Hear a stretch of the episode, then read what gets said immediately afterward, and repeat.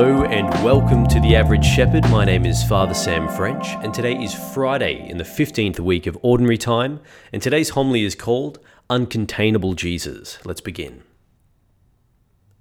Throughout the Gospels, Jesus is constantly upsetting the Pharisees on the Sabbath. On a number of occasions, Jesus miraculously heals people on the Sabbath day of rest.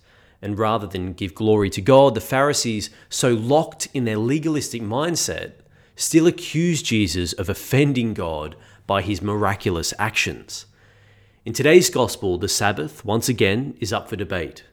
While walking along, his disciples are picking and eating ears of corn, which, as a form of labour, would have been traditionally forbidden on the Sabbath day of rest.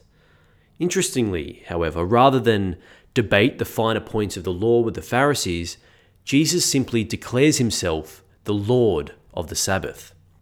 Now, to our ears, it might not strike us as all that unusual for Jesus to say such a thing, but to the Pharisees, this statement would have been like an earthquake ringing in their ears, because the Sabbath day wasn't just a day of rest, it was a day dedicated especially to the worship of Yahweh.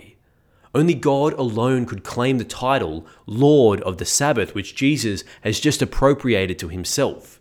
So Jesus, in a not too subtle way, is declaring himself above their law and above their rituals, because he himself is the Lord to whom those rituals are directed. Now, in case the Pharisees missed the point, Jesus, once again referring to himself, says, Something greater than the temple is here. Now, for all Jews, the temple was unambiguously considered God's dwelling place on earth. The only person who could be greater than the temple, therefore, was the one who was worshipped in the temple God Himself. Jesus, in no uncertain terms, in today's gospel, is declaring Himself the King of kings, the Lord of lords, one with God.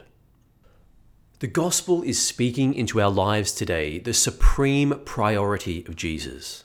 Jesus is not bound in the gospel by the legal dictates of the Pharisees, so nor should he be bound by the limits that we place on him, whether consciously or unconsciously. The place of Jesus in our lives cannot be comfortably contained in our personal preferences and ideas. Everything we are, everything we have, everything we do only finds its proper place when it's directed towards the love of God and by extension, our neighbor. When we put Jesus first in our lives, we're placing our trust in the one who is above all things.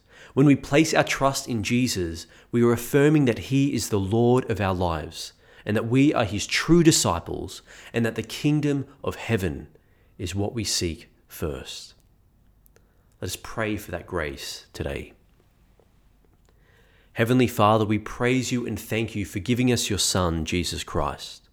We ask that you give us the grace to place him first in our lives and to put our trust in your will for us.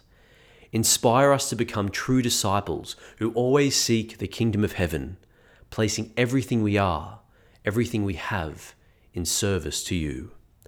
We ask this in the holy name of Jesus, through the intercession of the Blessed Virgin Mary. In the name of the Father, and of the Son, and of the Holy Spirit. Amen. Thank you very much for listening to The Average Shepherd. If you want to help me spread the word and the podcast, you can throw it up on social media or share it with anyone who might benefit. Thank you, and God bless.